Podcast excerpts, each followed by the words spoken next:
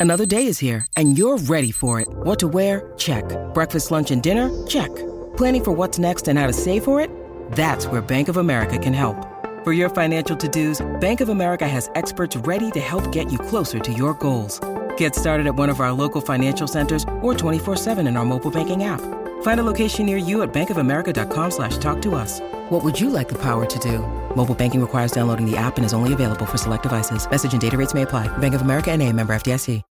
When you need mealtime inspiration, it's worth shopping Kroger, where you'll find over 30,000 mouthwatering choices that excite your inner foodie. And no matter what tasty choice you make, you'll enjoy our everyday low prices, plus extra ways to save, like digital coupons worth over $600 each week. You can also save up to $1 off per gallon at the pump with fuel points. More savings and more inspiring flavors make shopping Kroger worth it every time. Kroger, fresh for everyone. Fuel restrictions apply you know, when it comes down to getting to the keys of the game, which is our next step, and uh, obviously we'll get to mm-hmm. Dylan's uh, deciding factors here uh, before we wrap, uh, right before predictions.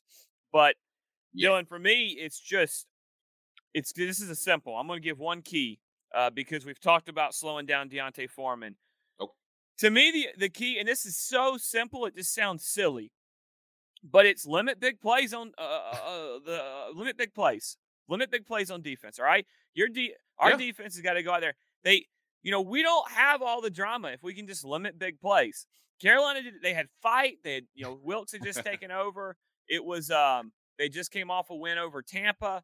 They were filling themselves. Now, now they've lost two straight, and one of them was a complete debacle, uh, and the other was heartbreaking. And honestly, that was a little bit of a debacle at the end too, with what how DJ took his helmet off. But just limit big plays. Um, yeah. You know, DJ Moore had six catches for 152 yards and a touchdown. Again, 62 freaking yards of that came on one catch, but he still had he still had five catches for what uh 90 something yards. So limit big plays. D'Onta Foreman had three touchdowns. Yeah. Just keep them in check. And I think you break their will. I think this team is a team that's going to come out here and look to get going early. And if they, they have any trouble, uh, like they've had like they had last week. I think that's still fresh in their head. They're banged up. You know, you could see a team wilt. So limit their big plays, and and yep. uh, and and you could see this game be a lot easier than it was in Week Eight. I'm with you, bro. I'm gonna give you well, and that huge key too on your end. I mean, you have to limit big plays. I mean, we gave up chunk yardage in the Carolina Panther game. Obviously, that's how we ended up in that crazy commit at the end of the game with the Carolina Panthers game. You gave up chunk yardage in spots against uh, the Los Angeles Chargers. I mean, they, they had a first down in 25 and they got that back in like two, three plays. So you definitely have to limit big plays because it's been a issue times throughout the duration of the last two balls. Definitely with you on that.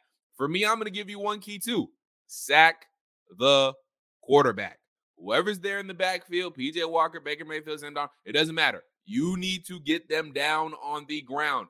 Get the get the Carolina Panthers in obvious passing situations. Get them behind the chains. Get them in crazy down and distances, and and make them have to pass the ball. Because guess what?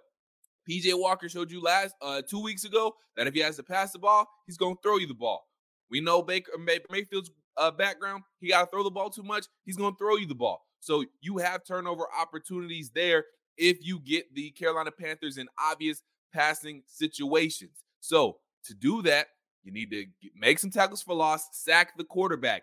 We haven't gotten any sacks over these past couple of weeks. We need to get back to sacking the quarterback at a at a higher clip than what it has been these last two weeks. So for me, I think the big key is sack the quarterback. You sack the quarterback a few times this game, I think you clearly and outright win this football game. But I want to go ahead while we're on the game. I want to give you my deciding factor. So, Dylan's deciding factor. I think he's going to decide this football tomorrow.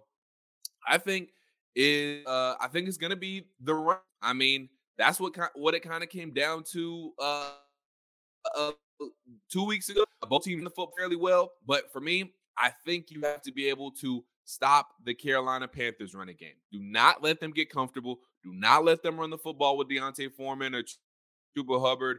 Do not get comfy running running the football. Do not let them get confident in running the ball. If you can stop stop the running game and make them dimensional, again, that's going to bode well for you because then I think you starting turnover opportunities when you talk about having to have PJ Walkerfield, whoever, air it out over times uh, during that football game. So Dylan's deciding factor.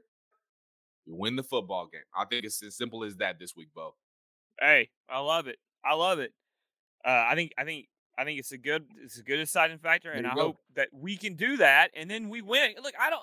I want to come home and start the mini bye. I call this a mini bye for those of you who uh you know new to the podcast. The, to me, the, the Thursday night game is yeah. always a mini bye because you, it's a quick turnaround, and then you get you get that Friday, Saturday, Sunday um kind of off, and you only get that once a year.